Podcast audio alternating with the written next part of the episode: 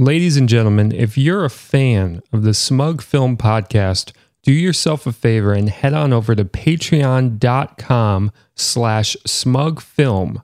That's P-A-T-R-E-O-N dot com slash smugfilm, where we've got a bunch of great rewards for you if you donate to the show. Just $1 a month gets you access to a library of over 20 bonus mini episodes of the Smug Film Podcast. These mini episodes will never be on iTunes or anywhere else. The only way to get them is by donating through Patreon. And that's not all. You also get streaming copies of my two feature films, Shredder and Rehearsals. All that for just a dollar a month. If you donate $5 a month, you get all that plus We'll do a plug of whatever you want on one episode a month your Twitter handle, your website, your whatever. If you donate $10 a month, we'll plug whatever you want on every single episode of the show. It's an incredible deal. They're all incredible deals. So once again, that's patreon.com slash smugfilm. P-A-T-R-E-O-N dot com slash smugfilm. Head on over there today and enjoy the episode.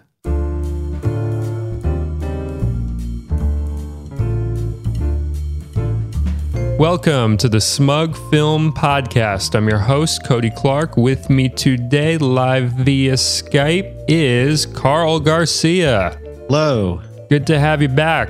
Good to be made over with my mic being used properly now. Isn't that amazing? Doesn't it? Doesn't if you're listening at home, doesn't Carl sound a lot better? Yes. Well, it turns So out, you know, because maybe this might be helpful information for uh, people at home. You know, maybe they have a similar problem. You know, Carl's been talking into this fancy dancy microphone, and uh, well, how much was it? It was like thirty bucks or something. Like 60. All right, 60 bucks. That's a lot higher than zero bucks because Carl was using the old zero buck laptop mic unbeknownst to him. And here's how we figured this out. Apparently, you know, I, I, something just, a, a lightning bolt in my head said, have Carl tap on his microphone. And you know what happened when he tapped on the mic? You want to, you want to tell the folks at home what happened when he tapped on the mic? Nothing. nothing and that that that nothing meant the world that meant everything because that meant he was Crack not the code. yeah that was the the code cracking that was the that was the smoking gun the indisputable evidence that carl his microphone was not going to me it was going to nothing he was using the laptop mic, even though he was talking into this microphone that was plugged in. So we went into Skype preferences, we fixed everything, we just selected the, the proper mic. And I swear to you, it was like in an 80s movie where like the nerd takes off the glasses and he's a hunk. Listen to this man's hunky voice now. I'm a hunk now. Look, it's so ladies. clear, crystal clear. Bench press some nerds. Yeah, you are. Stomp some books. Yeah, you're going to be a prom king now. Oh, yeah. Before, take that little plastic crown. I'm going to eat it and yeah, absorb its powers. this is this is uh, can't buy me love right now. You're Patrick Dempsey. Does he eat the crown? No, but this a similar thing occurs. He's a nerd, and then you know he, he becomes uh, Mr. Cool Man. So it's it's good to have uh, Mr. Cool Man himself, Carl Garcia, on the show. Yeah. Great to have you. And uh, before we get into anything major, I do want to uh, I I want to explain Jennifer Connelly vape tricks because that's something that was brought up on a previous episode. Uh, actually, the previous episode, not a previous episode. The the episode immediately preceding this one. Can I tell you something, Cody? Yes. I don't even remember how we arrived at Jennifer Connelly vape trick. Well, you're I do. Also explaining it I'll- to me. I'll do I that. can't remember it. I'll refresh your memory and I'll uh, fresh uh, the listeners at home's memory because uh, can't refresh it because they don't know what we were talking about. But basically, when I said Carl Garcia, you know, sometimes sometimes the guests on the Smug Film podcast they'll say some some silly thing instead of saying here or saying hi or saying great to be here, or, you know being uh, glad in some way. Sometimes they'll just uh, take the opportunity to troll me in some in some minor capacity. And and Carl Garcia said Jennifer Connelly vape tricks, didn't you? Yes. Yes, and uh, that was actually in reference to something we were talking about before we started recording, which I will now explain. I was talking about Jennifer Connelly, which I am wont to do sometimes because Jennifer Connelly is is is a beautiful woman. Can we can we safely say that? Oh, absolutely. Absolutely beautiful woman. Absolutely. Very talented actress. Very good actress. Very beautiful woman. And I was casually speaking on uh, the subject of Jennifer Connelly, and I brought up career opportunities. Actually, as I'm telling this, I'm remembering that I'm telling this wrong. Let me rephrase this. Neither of us remember how we I got now, here. I now do remember how we got here. Okay. we were talking about Carl. Uh, were you looking for like a career? What? How did we get on careers? I don't know. You something with a job though, right? I And I and I said like in career opportunities. No, wait. Oh yeah, you were talking. Okay, yeah, you did mention that there's a movie called Career Opportunities with Jennifer Connelly, and then Whatever whatever the inciting incident was, I said like in career opportunities, and you thought I was speaking like about life. You thought I was just talking about like, yeah, man, you know, like oh yeah, that's yeah, when you're out there trying to, you know, have a career and opportunities, like you, that's how you responded. You're like, ah, yeah. Mm. And I was like, wait a second, have you not seen career opportunities?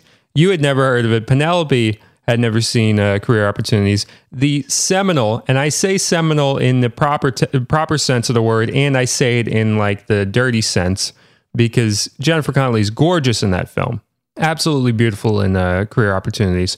And there is a scene in career opportunities. Those listening at home, I I promise you, I'm going to get to the, the explaining of the vape tricks. it's gonna take the whole hour. No, we're very close. We're we're closer than you would think. In the film, Jennifer Connelly is riding one of them little hobby horse, kind of put a quarter in, and then you can ride it. Basically, it's it's uh, Frank Whaley and Jennifer Connelly. They're stuck in a Target overnight, a Target superstore, and uh, she is riding one of them little hobby horses, putting the quarter in, riding that, and with her beautiful, bountiful uh, friends uh, on her chest. You know, I'm trying to tone it down for the kids at home listening. I know I know a lot of people listen with their kids. Maybe I have no idea. Do you think people listen to this show with their kids? I've got my kids right here. What are, what are your kids' names? Five of them. Uh, Braylon, Braylon, Inowa, Quinoa. Rainier, Werner, Fassbender. Are those three? Studio Those are the triplets, right? Rainier, And- Werner, and Fassbender. Those and are your triplets, one, yeah. And then the last one is Mulder and Scully. and that's one word, decide. right? That's Yeah, one word. Decide. It just felt unfair. I It's didn't want to gender the kid either, so Right. I Mulder and Scully. You know, that's very progressive of you. I got to tip my hat. Naming your kid Mulder and Scully. And uh, I, I think that's a, a, a wise choice going forward as we become Oh, and more. then the, we got a new one on the way. Jennifer Connelly vape tricks. It's yes. gonna be my sixth child. Damn, you got a lot of children. Is there a woman involved in this at all? No, No? These are just kids you acquire? they just come out of my ass. what the fuck? Well, I mean, up yeah, because you, you, you're basically pulling these names out of your ass. So you now. so you might as well call, pull the actual kids out of your ass too. um, so back to uh, Jennifer Connelly. She's riding the hobby horse, And it's gonna take us the whole hour. Penelope. no, we're we're close. I promise you, we're close. Jennifer Connelly with her bountiful, her her, her two little, well, not two little, two big friends uh, in front of her, her on her chest, bouncing on a hobby horse. Penelope brought up that there is a, a sort of fetish on the internet, on YouTube or somewhere else, where people take videos of themselves riding these hobby horses. Apparently, that's a that's a bona fide fetish. You can look it up. That's a thing that people do. Is that correct? I think so. Yeah, probably. that- it's what we were told, and I believe it because it's the internet and anything's possible. So that's a thing. And I was saying, you know what, Jennifer Connelly doing it, I could get into any pretty pretty much any fetish. You know, if she she was riding the hobby horse, I was into that. So that made that was like my way in. You know, that was my way into the hobby horse riding fetish. Jennifer Connelly doing it, and then you brought up, spouted it right out, came quickly into your head. Jennifer Connelly vape tricks Oh, yeah. because there there are people that do vape tricks on the internet. Stuff with the uh, well, not it's not smoke, but stuff with the uh, vapor and stuff. They do little tricks, right? yeah. So Jennifer Connelly doing vape tricks, you know, I'm on board. I think anybody would be on board. So that is that is the the full explanation of Jennifer Connelly vape tricks. If you, if you heard that phrase on the last episode and you were racking your brain how that could possibly be an inside joke for anything, how how we could have ever been talking about anything that would get to that before we started recording. Anyway, that is the the full explanation. I hope that was worth it. I hope you're listening at home and and you feel like your time was not wasted. This is the worst Shaggy Dog story I've ever been put through, and I was part of it initially. And now we have to explain the Shaggy Dog story, don't we? Uh, nah, they can just wiki that. I'm sure. Is there a wiki for Shaggy Dog story? I'm sure Well, if you are curious what a Shaggy Dog story is, please please look it up on your own time. All right, now you have a gripe. Before we get Yeah. into anything else, we got we there's an airing of grievances that needs to occur. Correct? I got to slam down here. Carl Carl's not Carl's not too happy with uh, a certain individual. Carl's I don't, know if Carl- I'm, I'm, don't know if I'm not happy, but I got to call him out. he's a little uh, he's perturbed. Would you say perturbed? I uh, guess I'm. What, what happened much- there? Did you drop a vase? No, that was me. I, I, I think I banged a bowl. If I wanted a, a sound of a vase being like knocked into or dropped, that would have been the perfect vase knocking into or vase, vase, if you will, uh, Yes. knocking into sound effect. I think that would have been uh, spot on. So what? Uh, it was a bowl or something. Yes. And for those I'm listening at to call home, this bowl out. not a, not a uh, not a drug paraphernalia no, a bowl, cereal bowl because I ate Cheerios. which is not a sponsor, but you know we'll we'll shout them out anyway. Cheerios, I guess. Snack that smiles back. Cheerios. Yeah, there you go. And uh, where where are we? You, you got a I you got a grie- you got a This is- grievance. you This got a is the rest of grievance. The Casablanca episode. do you do you have a grievance or not? All right, all right, all right. I'm gonna get to this. I'm gonna call him out now. John D'Amico. Jonathan. I think it's A. I think it's John D'Amico. John D'Amico. John D'Amico. You you, Jonathan A. D'Amico. you got an issue with uh, Johnny Boy. Gotta call you out here. Mm. I watched a film you recommended to me. It was a very good film called Devil's Doorway. I'll You, probably you, talk about you're speaking to John at this point, right? yes. You're not speaking to me. John D'Amico. I told you that I watched the movie Devil's Doorway and that I enjoyed it. And you responded to me. Let me read this. This is exactly what you said. You said, I've spent maybe eight years recommending that movie to everyone, and you are the only one to watch it. You owe me a goddamn anime, John D'Amico. Yes. You owe me a goddamn anime. Breach. Hashtag John owes me an anime. Mm. And let's get that trending. It's a little long for a hashtag, but let's get it trending anyway. I enjoyed this film. I enjoyed it so much, I'm going to talk about it on the show and try to spread the word about it. Watch the damn anime.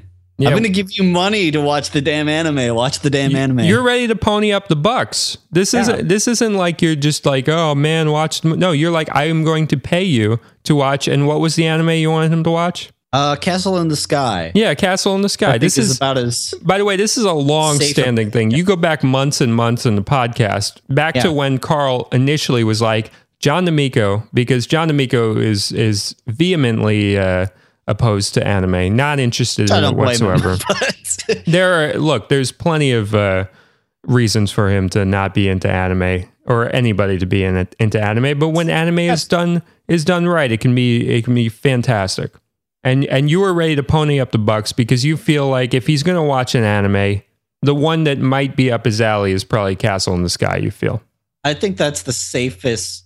Uh, it's the safest pitch you could make. Hmm. You wanted him to hit it. I, I, this is a terrible analogy, but you you know what I'm getting at. It's like the good. It's just very quintessentially Miyazaki. It's it's very Western, very Spielberg influenced. Um, it's it's it- a lot of fun. Yeah, and it's potentially up his alley. This is a catered uh, pick. Uh, You wouldn't you wouldn't tell specifically anybody uh, Castle in the Sky. This is this Wasn't is like something you to do episodes nine and ten of Puella Magi Madoka Magica, and that's sure precisely. And uh, so this is this is tailored to John. You you know you sat and you thought about this for a couple minutes and or maybe hours. I don't know, but you picked Years. this one years. Years. This is uh yeah, this is going back I mean this has gone further back than I than I even thought, but yes, years, you know, decades of your life spent trying to figure out the perfect movie for John D'Amico to watch. And and you chose it. And I think John D'Amico, I think he owes it to you to watch it. So I'm getting behind this campaign. You got you got one signature from you. How are you not behind this campaign already? You were you're getting money to your Patreon out of it. all right, all right, all right. I was I was in all honesty, I was I was behind this from the start. I was trying to like encourage people to like you know those who haven't converted to the cause. I was trying to. It was almost like I was I was playing the uh, converted person, you know. But I, I've been I've been for this from the start. I, I in full disclosure because you need full disclosure with any campaign. You know, you don't want people digging this stuff up later on and being like, "Hey, wasn't Cody for this from the start?" Yeah, I was from uh, for this from the start, and I apologize for ever pre- presenting myself in uh, in a capacity where it seemed as though I was not for this from the start. I, w- I was always for this. Did I just save the campaign? You owe me an anime now too. oh my god! What? Well, Everybody you know owes what? me anime. You know what would be great ammunition for this whole thing is if What? you recommended me an anime and I watched it before John even watched Castle in the Sky. Oh man. So Um, you know what? I got to think on what to throw at you. you don't have to. You know, maybe by the end of the episode we'll have it figured out. You don't have to pick it out now. Cool. But yeah, that's what I want. I want I want an anime recommendation from you just to make John D'Amico look even worse for not watching your recommendation from months and months and months ago. Okay. All right.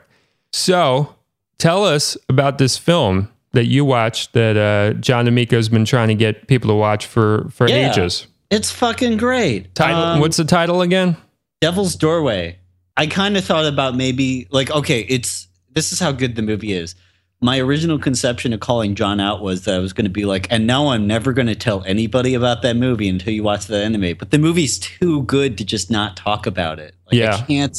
I can't in good conscience let it go unspoken. I enjoyed it so much. I've Um, I've yet to see it, but it's on my list because I'm Yeah. I'm I'm adoring Anthony Mann's Oh, man. westerns. this okay in all fairness i only have seen three anthony mann movies but this one's up there with naked spur for me God damn, like it's yeah it's like at that same level it's Naked fucking- Spur is my favorite. I, I Yeah. adore the Naked Spur.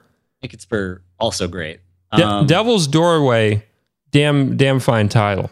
yeah it's a great title uh, so there is one very big unfortunate glaring issue in it which is that the main character is played by robert taylor in brownface Hmm. which is not great, but the rest of the movie kind of forgives that. Um, the whole premise is that Robert Taylor is a Shoshone Indian and he fights in the Civil War. And this is after the Civil War. He comes back, he's got a Medal of Honor, he's a war hero, he comes back to his small town in Wyoming, and like nobody's really that proud of him.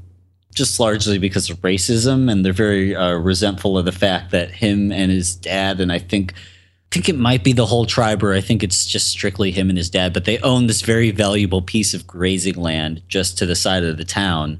It's through like a pass in the canyon called Devil's Doorway. Hmm.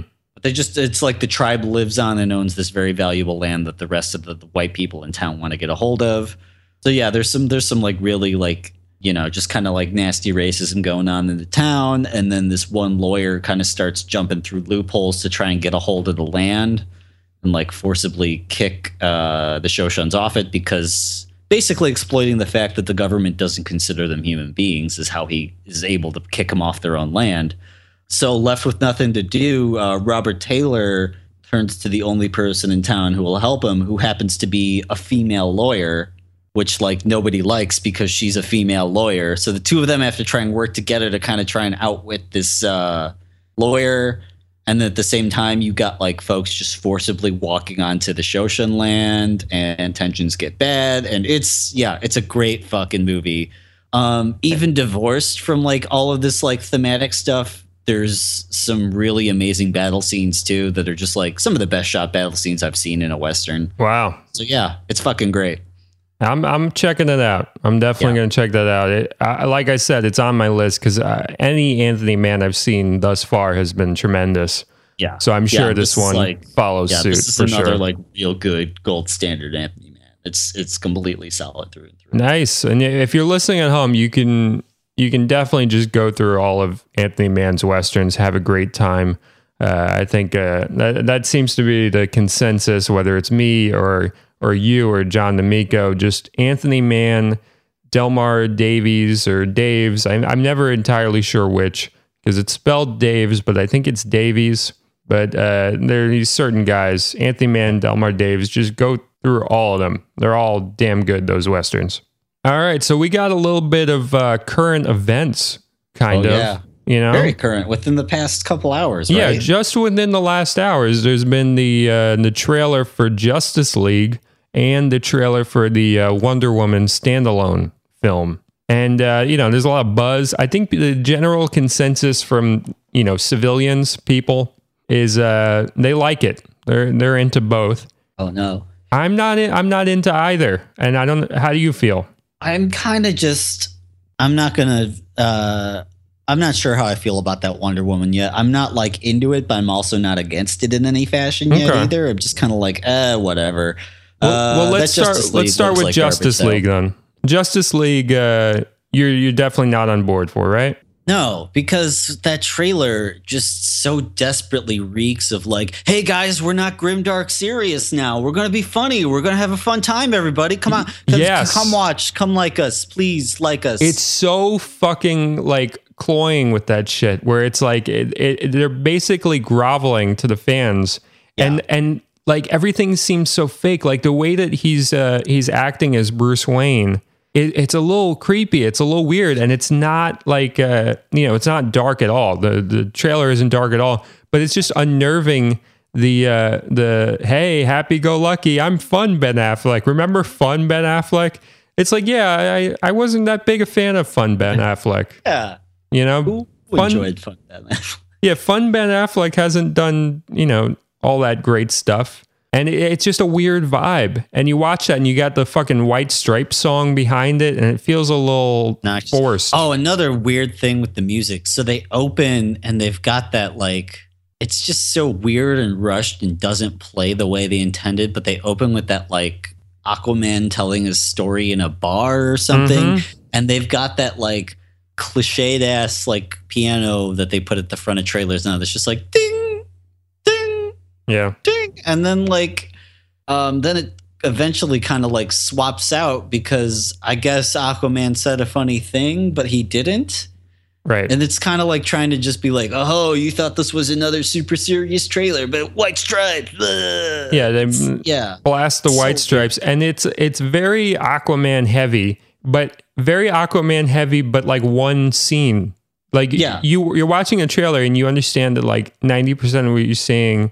with like aquaman and like bruce wayne it's it's like one scene in the whole goddamn movie there's no superman at all pretty much yeah it, it's devoid of that. There's like the cyborg guy, which I, I don't even know who cyborg is. I'm not that deep into comics, but I, I knew enough that that was his name.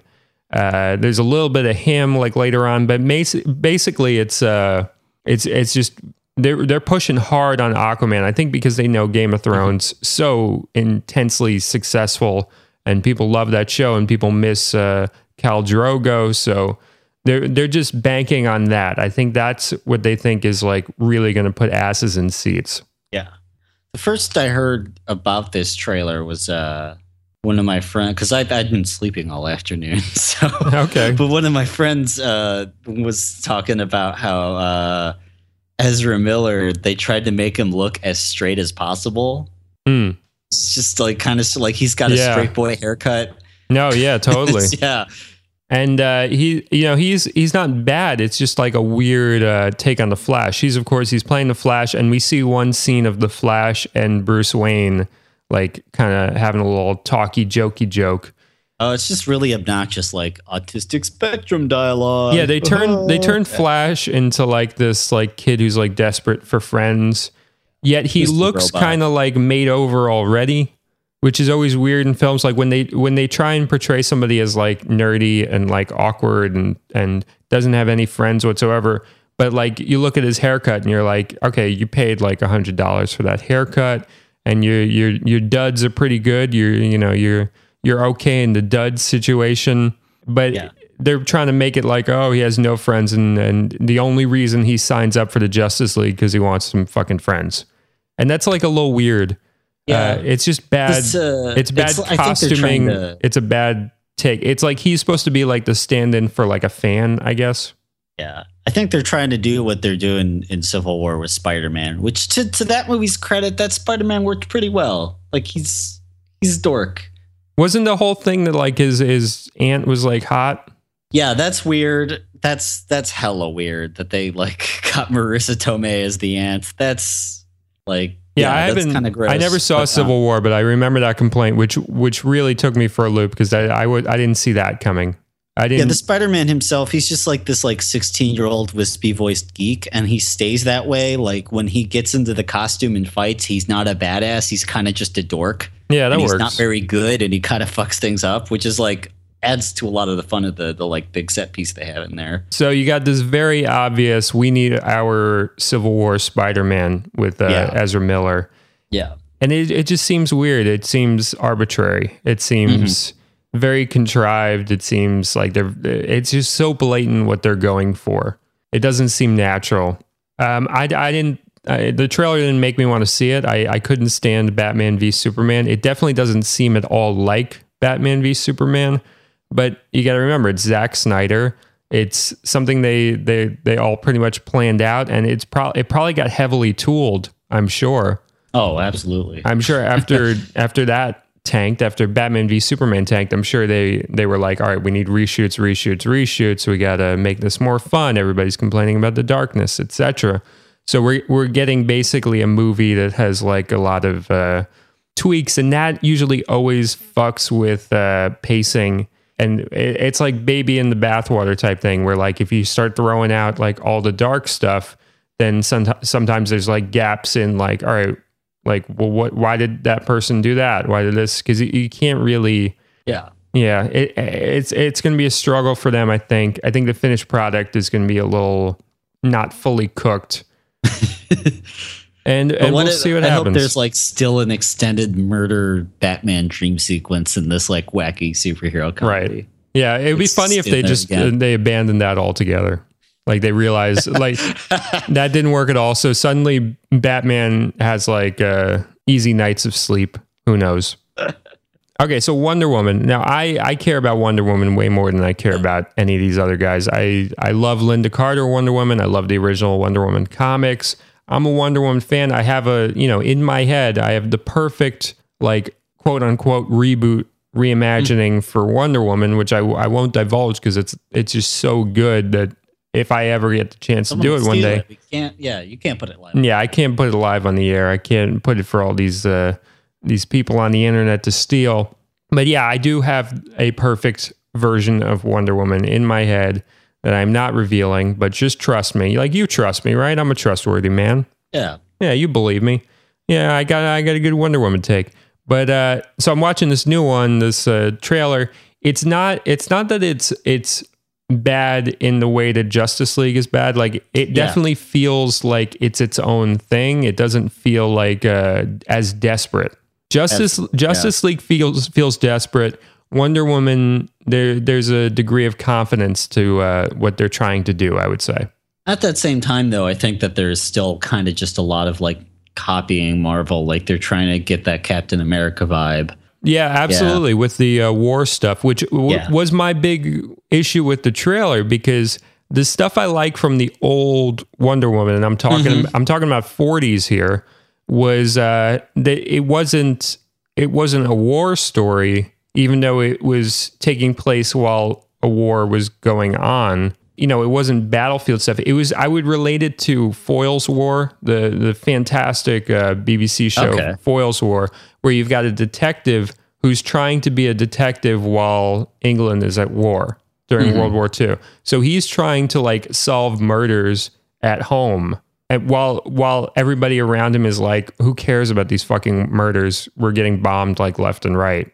Like Yeah. I love that. I love that he's trying to have a murder mystery show essentially while the world is like ending around him. Mm-hmm. Like he's he's trying to solve these cold cases, etc. It's a great great premise, great show. Michael Kitchen as Foyle, tremendous. Cool. Anyway, that's what I like about the original Wonder Woman comics is that like yeah, there'll be there'll be stuff like that where the actual uh you know dealings with uh Like it's all the bureaucracy and stuff of war. yeah, her That kind of her her fighting on our front is more. Mm-hmm. It, it isn't like battlefield stuff because in the trailer you see a lot of battlefield stuff where she's like she's there in the trenches with all these dudes like in in full military attire and she's like Mm-hmm. Running around and bombs are exploding and she's like attacking people. It's like she turns into this this granted and you know like an Amazon warrior, which kind of fits for the character, but I like the idea of her knowing her her vast power in the comics, but kind of dialing it back, being like a little bit unsure and and taking care of things in a more um, secretive way. This this Okay. feels she's very she's very overt in the trailer. Oh, she, fucking leaps out of the trenches and Yeah. like knocks a, a grenade away with her shield. Yeah, and I don't I don't like that. I like the idea where like you know, look, she's she's never been anywhere like America before and she's a little unsure. I think that works. I, I think her like doling out her being awesome works better just as a first film. Mhm. You know, I, I think it just works better. And I don't I, I just hate the imagery of her on the front lines of an actual battle. I think it's just I think it's wrong. I think it's incorrect. Yeah, it like uh, you know, I didn't know enough about Wonder Woman to like really. I didn't even know that she was involved in World War One. So I'm watching this trailer and I'm like, I'm guessing there's a precedent for this, but I don't know what it is. Yeah, it's just it's Yeah. not it's not Saving Private Ryan. You know those comics. You're not flipping through like a bunch of pages of just like people getting their legs blown off or whatever. So yeah, you I, I would encourage those who are wondering how they feel about the Wonder Woman trailer, go back and read like the first couple Wonder Woman comics. You'll you'll definitely see what I mean, and you'll see how like you could have done something period, but just like a little bit better. Like, eh, I, you, do you get what I'm saying? It's it's Yeah, so yeah. hard to explain to anybody who hasn't actually read the comics because a lot of it is just aesthetic, and a lot of it is just like these very minor details that that change it tremendously. But as somebody who hasn't read those comics, wh- what's your takeaway? Are you excited for it? Not really. I mean, again, it's kind of like if I, I, I, like I said, I presume that there was a precedent for her being involved in World War One, but like at the same time, it was just like, yeah, but this is just Captain America. Like, I don't, I don't know how it goes in the comics, but like it feels like with the movies, they're just gonna get stuck putting her in that same bench of like, oh, I can't, you know, she's like a fucking Tolkien elf, like Captain America is. Yeah. Like well, I should say an age when everyone else does. the comics are during World War II. Okay. Yeah. The what they're doing, they're they're making a World War One for whatever reason. Probably so it isn't so obvious. Yeah, and I think Yeah. it would just been a little, it would have been a little weird to have her on the front lines of World War II. I think there's a lot of you know very depressing, sensitive stuff that it would be hard to avoid. You know, World War II is so uh, dour in our minds, whereas even though we learn about World War One, like in schools, like it just doesn't have that same like uh, immediate uh, depressive connotation. Mhm. So I, I don't know why they did it, but whatever. And I, I just don't see people getting like super duper excited for this one. I don't I Yeah, don't see it being like, a runaway hit. I think it'll probably be like a you know an 80 85 percenter on Rotten Tomatoes. I think it'll be like one of those ones where like yeah it was it was all right. Yeah. So I think that's its destiny. I think Justice League. Um, what what would you predict for Rotten Tomatoes for Justice League? Ooh. Because that could go that could go either way. Yeah, it depends on how easily people see through the veil on that one. a lot of people are going to be really happy that it's not Batman v Superman. It's true. True. So I would I would say like 75. My gut says like 75, mm-hmm. 76. I think that's about where it will, will end up and I think Wonder Woman probably 83, 85. Yeah. And we can we can obviously we can go back to this once they're actually out and see who got it right. But what would what would be your prediction? I'd say 65. Like it's just going to barely make their fresh rating or whatever. on Justice League? Yeah. And what about Wonder Woman? Wonder Woman, I think you're right about 85 probably. Yeah, it just seems Yeah. about where it would end up. All right, we're going to take a quick break and then we'll be right back with uh, more show. So uh, see you soon. And now, Smug Film presents Robot Reenactments. You shouldn't be sorry, you're a winner. I'm the fucking loser. I'm the one who should be sorry. Baby, don't talk that way. Can we just go, please? Can we go? Baby, look at me. Look at me. Your money, and you know what else? You're a big winner tonight. I want to leave. You're a big winner. I'm gonna ask you a simple question and I want you to listen to me. Who's the big winner here tonight at the casino? Huh? Mikey, that's who. Mikey's the big winner. Mikey wins. This has been a robot reenactment. Now, back to the show. Hello, Smug Film fans. Leave us a question or a comment for Smug Film to play on the show by calling the following voicemail number 718 395 9711. Once again, that's 718 395 9711. We look forward to hearing from you, you lovely, lovely people. Hello, I am the Hunky Smug Film sponsor Plugman.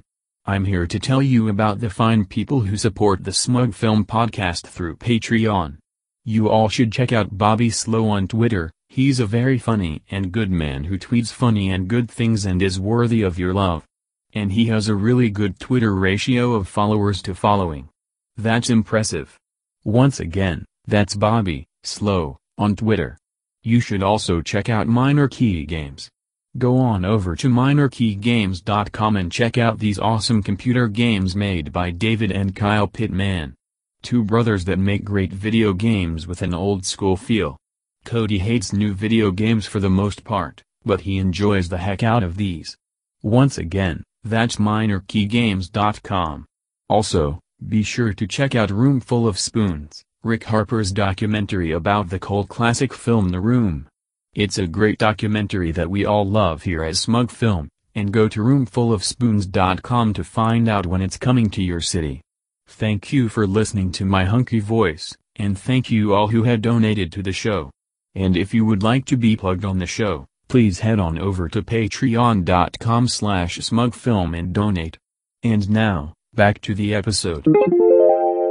All right, and we are back. So, uh, Carl, you saw Star Trek Beyond, which I'm really curious about because the posters have been fantastic. Yeah. I think those have been gorgeous. I like the first uh, Star Trek.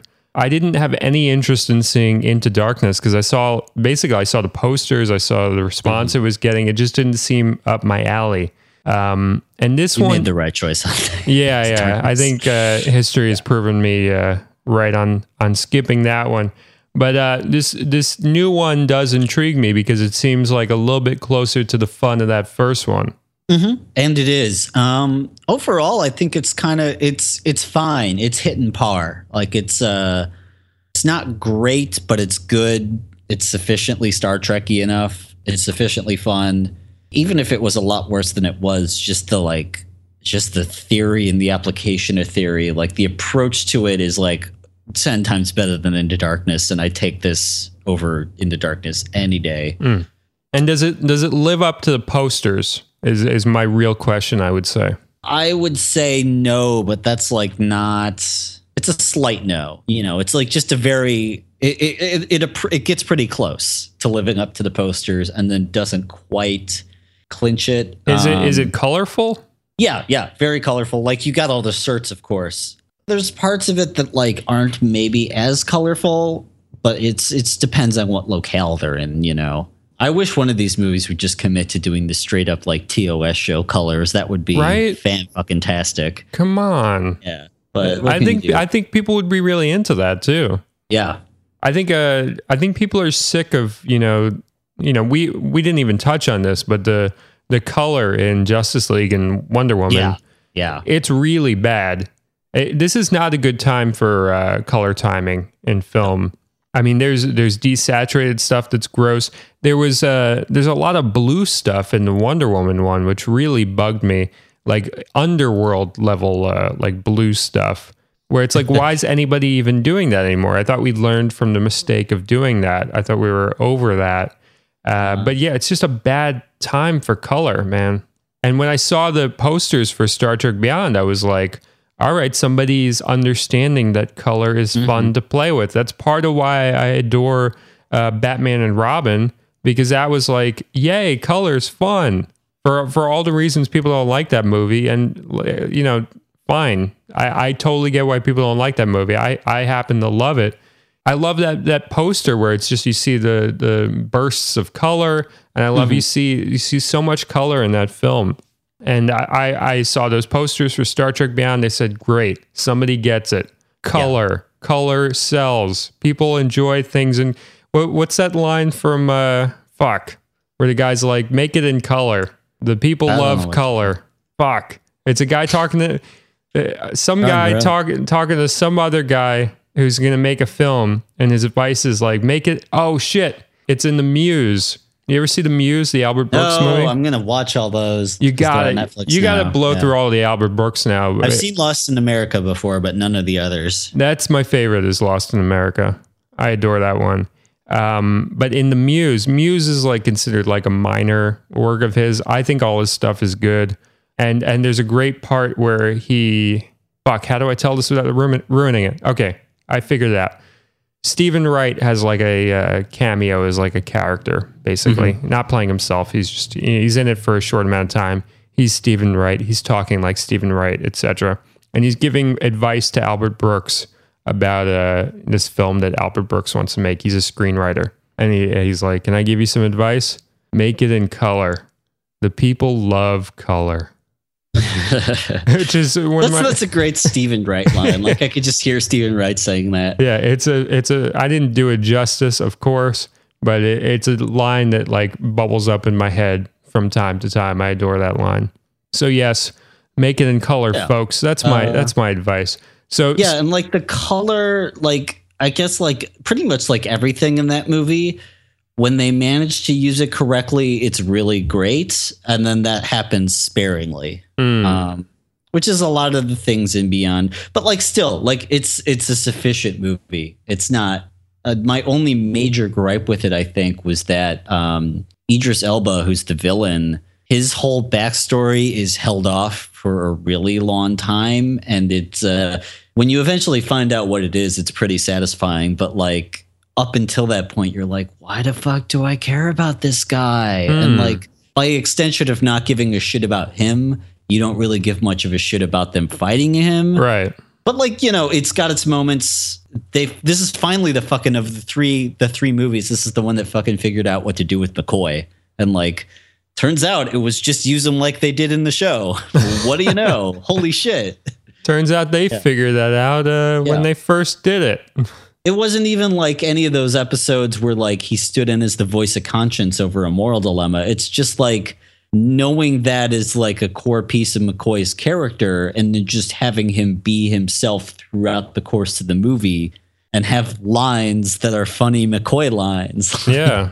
Wow. Who would have thunk it? Just have him Yeah. be who he is. yeah, all of Justin Lin's stuff about like the crew working together as a team is great. Um like I think one of my favorite things is that they have this whole big like block of like Star Trek science exposition they got to drop. And what he does is he has each person say like one sentence from it like they're having this ongoing conversation. They're like a hive mind putting together the solution at, all together at once. So it's like ah blah blah blah and then Sulu would be like oh just like such and such and then yeah, you know. nice. So it's there's a sense of Yeah. togetherness. yeah. Cool. That So- stuff all works pretty great. Um, there's this really audacious gag that I won't spoil that like a lot of people hate, but I thought was the best part of the movie Hmm. because it's just such a it's such a purely Star Trekky idea that gets pulled off. How did it go down in the theater when you saw it? Uh, I mean, the theater for the most part was kind of sparse. We, I, my friend and I went to a Friday matinee, and he Ah. and I laughed at it, but like everybody else, it was kind of just like, eh, yeah. I don't think it was like any hardcore Trek nerds in that theater though. So Now you you're know. you're basically the guy I wanted to hear about uh, Star Trek Beyond from because I've been thoroughly enjoying your Star Trek stuff on Twitter.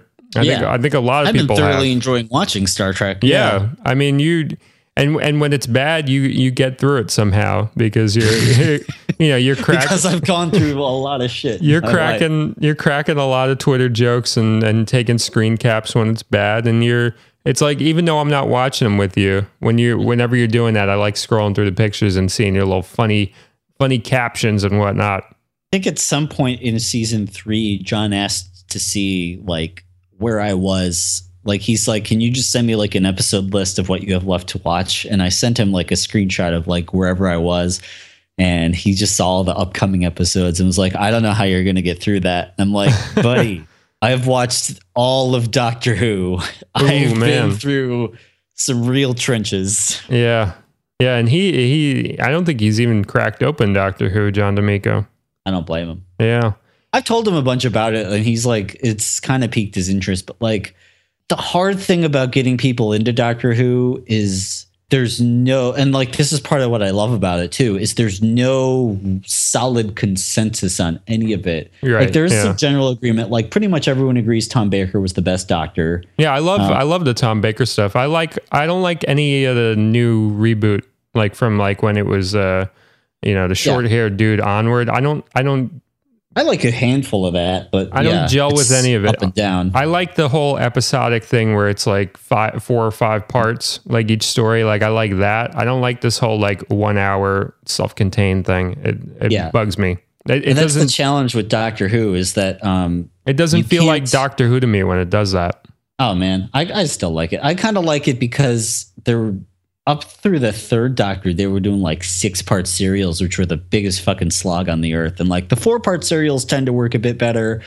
Um, but on the whole, you're kind of just cutting those stories down to like the bare essentials, which I think makes them work a lot better generally. But that's not always the case. Yeah. So, See, I don't yeah. mind when they don't work well because I like the cliffhanger aspect. Mm-hmm. I think that's what really what I dig most about is like it almost becomes like a soap opera where Yeah. like you're watching Yeah. for a certain amount of time and then oh my You've god. seen the have you seen the seventh episode, the the very infamous seventh Doctor cliffhanger? no. You know about this? I don't think so. so. Uh, or oh man, I'm gonna get way off track here. Okay, very quick. What I was gonna make a point was that it's impossible to curate Doctor Who for anybody and say here's some ones you should check out because inevitably everybody's opinion is different and Mhm. like tell people to watch certain ones because you like them they might be missing out on something they're going to love that like you didn't really care for. And Right. like it's really hard to doctor who's different for everybody so that makes it hard to like you're either all in or you aren't. Anyway this the deal with the seventh doctor is that um the dude who had been running the show i think he'd been running it for like 15 years at this point and he had already kind of tried to make it his own thing and failed miserably and just didn't care anymore. Uh, and for the, all three seasons that you had the Sylvester McCoy era Doctor, the show was in massive danger being canceled at the end of the season. So there's just this very like fuck it attitude. And it, it leads to like some of the most interesting serials in the entire run um, because they just kind of dig whatever. Uh, there's one that's like almost the plot of uh, the Judge Dredd movie, but like set in the 80s with punks. Huh. Um, that one's kind of cool.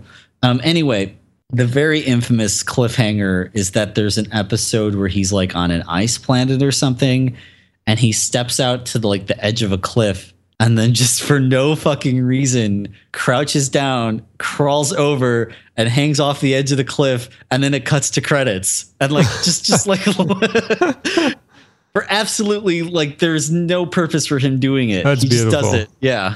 I, I I have to see that. I got to watch that whole one. Yeah, if you like that one, I'll have to I'll figure out which one it is. But like if you like that, the whole like Sylvester McCoy era is just like a goofy, not giving a fuckness. Yeah, I've only really delved into Baker, and I, I I've liked a lot of what I've seen from that area. There, I mean, there's junky ones too, but there's Oh, yeah. there's a ton of good stuff. So where are you at with Star Trek now? You're you're in animated stuff now. I'm a couple episodes into animated. Um, you- I how are you really digging it? I like it so far. Um, it's kind of cool that they're just getting to do these ideas they didn't have the budget for in the show. Mhm. Uh, I really enjoyed the yesteryear one where Spock goes back to his childhood. Have you seen that one? No, I haven't seen any of the animated. Oh man. Okay, that second episode is pretty solid. Like that I feel is like an essential Star Trek episode. Oh, wow. Um, it's it served as a lot of the plot basis for that first JJ Abrams movie, but Hmm. it's kind of the same idea that like Spock's getting bullied as a kid. They accidentally create a time error where Spock is no longer the first captain on the Enterprise and like only Kirk remembers him. So they're like, uh, we need to send you back in time to fix this. So like Spock has to go back in time and save himself from getting killed by monsters on the planet Vulcan. Um, he has this dope ass uh, pet called uh, I don't remember the thing's name. I Ayahuasca. Yeah, that's it. Ayahuasca, the uh, psychotropic uh, substance. Yes. Yeah. It's like a bear animal and it's fucking awesome. And I can't remember its name and I feel bad because it's a very it's a very good character. Anyway, that's a very solid episode. That's cool to hear. That's cool to hear that like it's not just novelty, you know. Like you, there, the animation is complete garbage. But Yeah. like But it's good that good- it's not like uh, you know, no, yeah, you, you're just watching it to make fun of it. Like there's actually something something good going on there. that episode is also written by DC Fontana, who's the show's woman writer, and she wrote a bunch of the Spock episodes. So she's got like a bunch of the Vulcan lore down pat. Nice. So that's like, I think this was like an idea she wanted to do that they couldn't do with money or time or something. So she yeah. That's what it sounds like, yeah. Some animated scripts, yeah. So, uh, what's the verdict on on Star Trek Beyond? I want you to give a number ranking for. Uh, I mean, a number rating for for all three. All three, um, I'd say on a scale of 10, I'd put the first one at a. Well, A is a letter. A, a ain't a number. All right, I'm going to be. Uh, eh, no, let's say seven. That's a seven, which to me, that's pretty good. Like, seven solid. I would say seven two for that one. Yeah. Into Darkness, I'd put it a three. Ooh, wow. First act, yeah. I'm glad I skipped that one. Yeah, it's bad. The first act is like fucking solid, and then once you realize that they're just imitating Space Seed and Wrath of Khan in like really shitty ways, then like it just gets bad. And uh, there's a I don't know if I bitched about this on the show before, but I'm convinced that they like added the, the spa- a spaceship crash to the end to make it more compelling because immediately after that it goes into this really boring foot chase in a completely different part of the city. So I think they Weird. added a spaceship crashing in post. Hmm. Um, anyway, and then beyond, I would put it like a six. Okay. So, uh, like a good summer ma- matinee movie. You know? yeah, just just completely. It's not bad. Could be better, but it like it's it's passable. Nice. Yeah. All right. There's So I, I, I may yeah. see it. I may see it. I, I don't know yet, but I'm I'm leaning towards maybe. Yeah. So before we close out, tell me what's what's the animated I should watch. Well, uh, what do you like? What are some of your favorite animes? I uh, you know what I really liked from like a couple years back was uh, from Up on Poppy Hill. That Mm-hmm. Okay. Uh-huh. that Ghibli one. I thought that was really good. I like I like some of the Miyazaki stuff. Some of it's like I hate I hate like surreal stuff for surreal's sake, and some of it feels a little bit like that. Like uh, Uh-huh. Spirit Away is gorgeous, but there's stuff in it where it's like, all right, you're just being weird. Um, I like I like Cowboy Bebop. Ooh, okay. There's a um, anime. I think it's called like an OVA. Is that the term? Yeah, I think that's that's kind of like a. I don't really know what it is exactly, but it's Yeah. kind of just like a TV pilot. Well, I like- similar deal. I like Hikaru no Go, which was about this kid who plays the Japanese board game Go. And Mm-hmm. he gets really good because he has this like ghost that's telling him where to move the stuff on the board. Guys, I'm I'm a big fan of the board game Go, so that was Oh. My way into that. I like that a lot. I like Gundam Wing. Gundam Mm-hmm. Wing's good. So what, what what would you pick for me? So if you're a fan of Cowboy Bebop, definitely watch Space Dandy, which is one of my favorite like anime ever that came out in the past couple of years. You know, you're not the Um, first person to uh, beg me to watch Space It's Space Dandy. It's the same dude. It's Shinichiro Watanabe. It's the same setup where like you have 26 episodes total, and then um, all but like the last one are kind of just standalone stories that Mm-hmm. like various people are doing. Um, and like out of those 26, I think there's one definably bad episode, and the rest are all really good. Well, that's better than Cowboy Bebop. I think there Um, yeah. are like a, there's like a couple bad Cowboy Bebops. So that's and like it's all average. it's like it really hits this great stride of being kind of like a tongue-in-cheek kind of a cowboy bebop parody but like Hmm. not in a way that's obnoxious or winking it's still completely its own thing um yeah and like the very first the the opening credits of the show the very first thing the narrator says every time is space dandy is a dandy in space. And that is the entire premise of the show. He's an alien bounty hunter. There's a um like a library of alien species and they pay people to go find new species to bring back to be put in the library so they can study them oh, that's pretty. and it's cool. like they're not locked up in the library it's like you bring this alien back and then they'll be like yeah uh, okay here's your registration card you can come back blah blah blah we'll come visit your planet yeah. that kind of thing. So it's him. He has a robot, and then there's an alien that looks like a cat, and it's the three of them. And they never actually successfully catch an alien. It's just them having like goofy space adventures. it's Yeah, I'm, of fun. I'm I'm on Yeah. board. Don't tell me too much because I want to want to be surprised by the space dandy. So I, w- I will definitely actually check that out. I'll check out Yeah. at least the first episode or I whatever. think you'll enjoy that. If Yeah. you like Cowboy Bebop, it's like the goofier continuation of that. Cool, cool. All right, man. Good talking to you as always. Thank you Yeah. all for listening.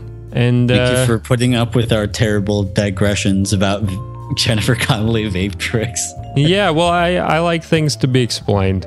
You know, I've decided. I think it. I think it's better to explain it because I, Yeah. you know, there's some fan out there that was racking their brain. I'm sure, and now now that fan has has answers. Even if it's only one fan out there that was racking their brain, I think it's worth it just for uh, just for that one person. So thank you all for listening.